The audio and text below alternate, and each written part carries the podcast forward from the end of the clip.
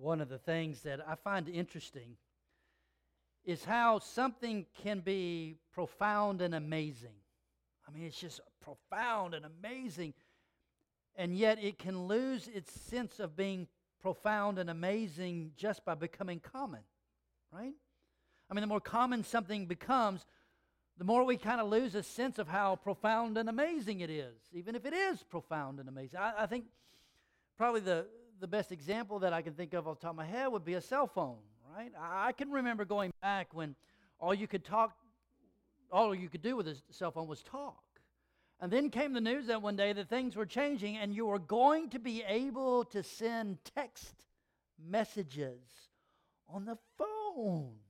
And we're like, wow, it was enough that we are now able to have a phone without, you know, wires and stuff. And now we're going to be able to send text messages. It was so cool. Now then it didn't have a little keyboard, right?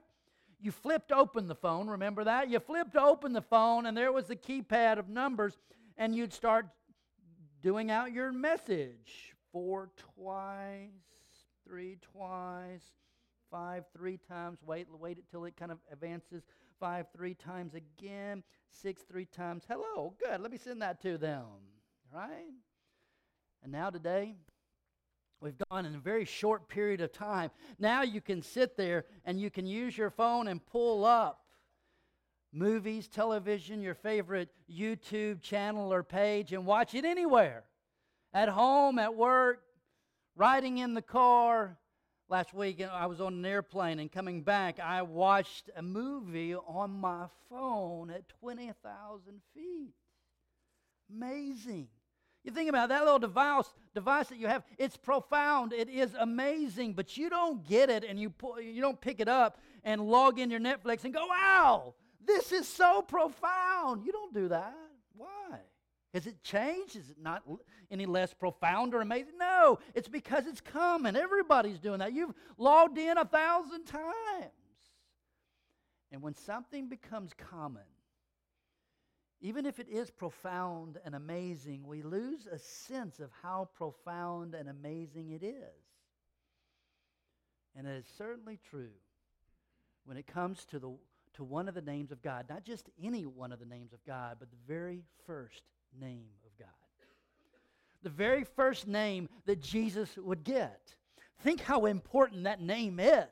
Think of all the possibilities of what it could be when God was going to introduce his first name. And I've been talking about this because it's kind of captured me. It was given to us even long before his birth. Isaiah chapter 7, verse 14, it says this Therefore, the Lord himself will give you a sign. Behold, a virgin will be with child and bear a son, and she will call his name Emmanuel, which translated means God with us. That's very important because that's his first name.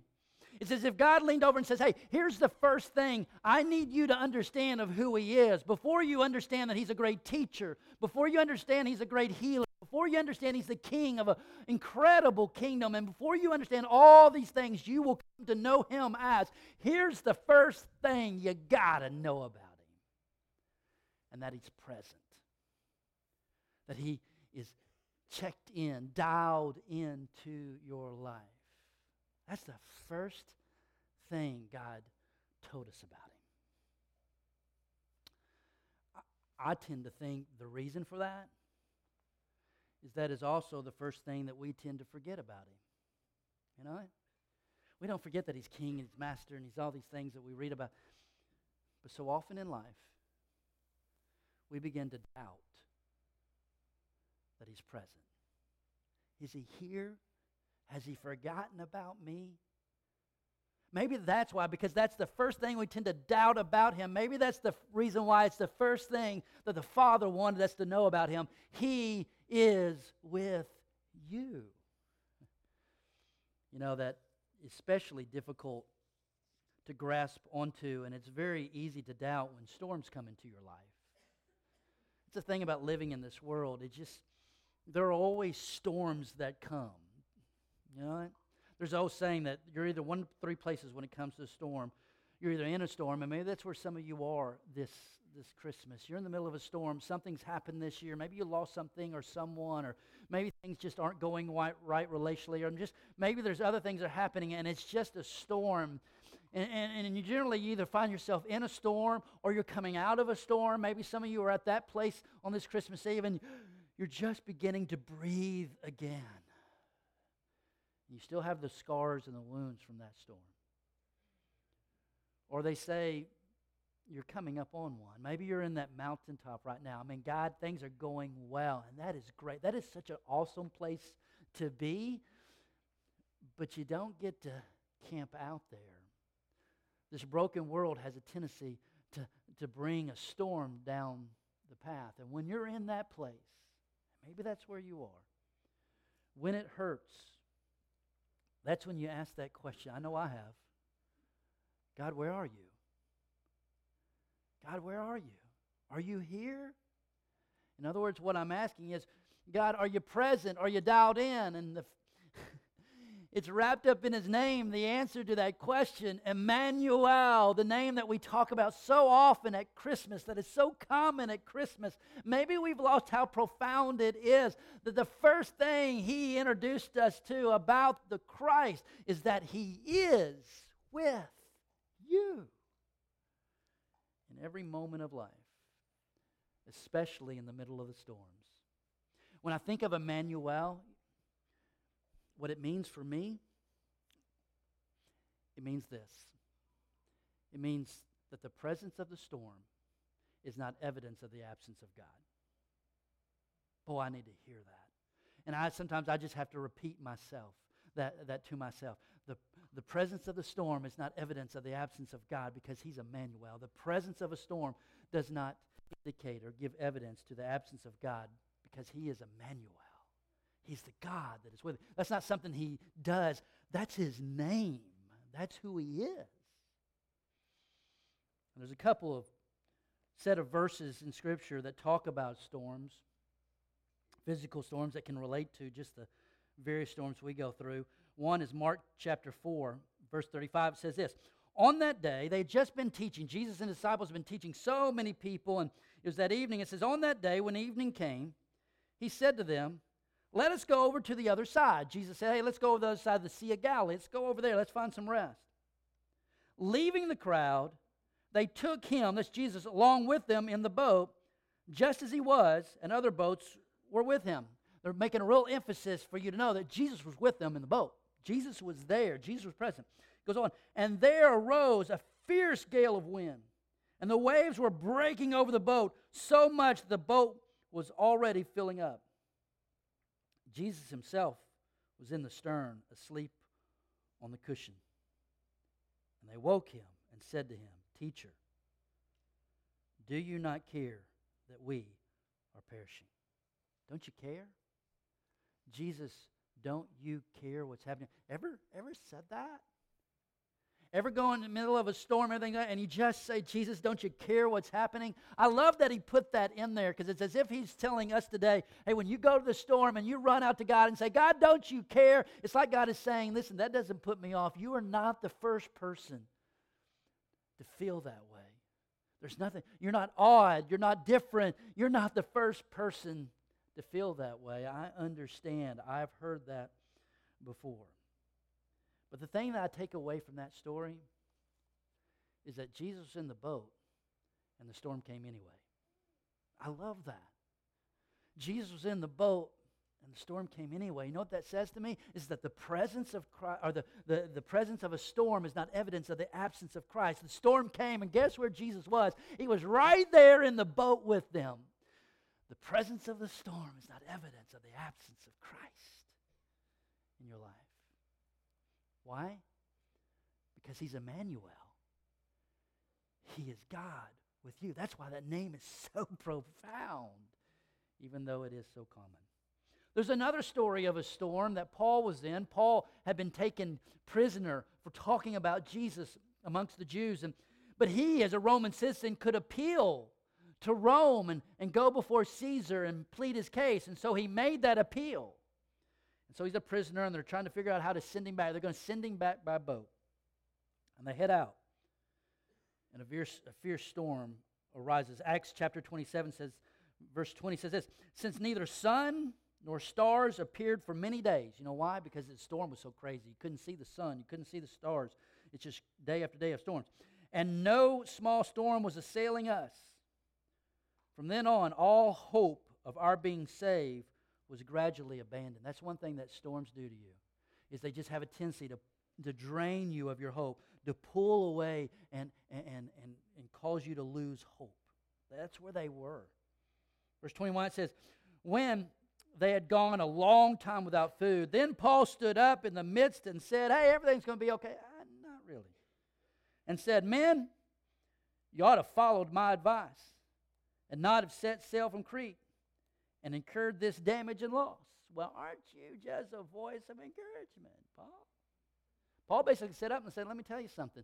This storm and what we're suffering here, it's your fault. It is yours. Uh, pointing to the captain of the ship or those decision makers say, This is your fault. And sometimes the storms that come into your life are your fault.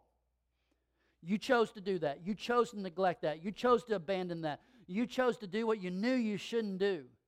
You chose to eat that, drink that, snort that, smoke that. You chose to do it. It is your fault. And when you're at that place where you're in a storm that's your fault, you know how easy it is to, to just think, God wouldn't want to be with me. Why would God want to be with me in the middle of this storm? It's my fault. Why would God want to, to, to walk with me or, or sail with me through this storm? Why would He want to be near me in this storm? Because this storm is my fault. There are other people on the boat who are like the prisoners. They had no decision making in going out and sailing on this day. They're in the middle of the same storm, but it's not their fault. And sometimes you'll go into a storm and it won't be your fault. Maybe your parents got divorced and you still feel that. Maybe it is a, a, company storm where the company's downsizing. You got caught in the middle of the layoffs. You know, there's a lot of storms in life that a lot of times aren't your fault. But sometimes the storms are your fault. Sometimes there's somebody else's fault. Sometimes there's no one's fault. It just happened. But it's like he points that out, but none of that matters. None of that matters. It doesn't matter whose fault it is. Here's what he says Yet, now I urge you to keep up your courage, for there will be no loss of life among you, but only of the ship. For this very night, an angel of God, to whom I belong and whom I serve, listen to this, stood before me. The word there in the original language, stood before, means really, really close. Saying, Do not be afraid, Paul. You must stand before Caesar, and behold, God has granted you all those who are, who are sailing with you. Therefore, keep up your courage, men. For I believe God that it will turn out exactly as I have been told. Paul says, Let me tell you something. It doesn't really matter whose fault it is. We're here because of some of you guys, it's your fault. It doesn't matter, it's your fault. Some of you are here because it's their fault. It's not your fault. But it doesn't matter. Because you see, let me tell you where God is. I love how it says, and an angel of the Lord. The angel of the Lord is representative of God's presence. You know where it was? It was right there beside Paul. Right there beside Paul. That's where God was in the middle of the storm, right there in the middle of the boat with them. Why? Because He is Emmanuel. He is the God that is with you in every single storm of life. And Paul stands up and says, Hey, there might be some things you, you suffer as a result of this, but let me tell you something. This storm is not the final chapter in your story. This storm is not the final chapter in your story. Why? Because of that profound and amazing name of God. Because God is in the boat with you. And the presence of the storm is not evidence of the absence of God. God is with you in this storm, and He is taking every step and, and, and walking with you through every little blow of the storm, and He is carrying you to the other.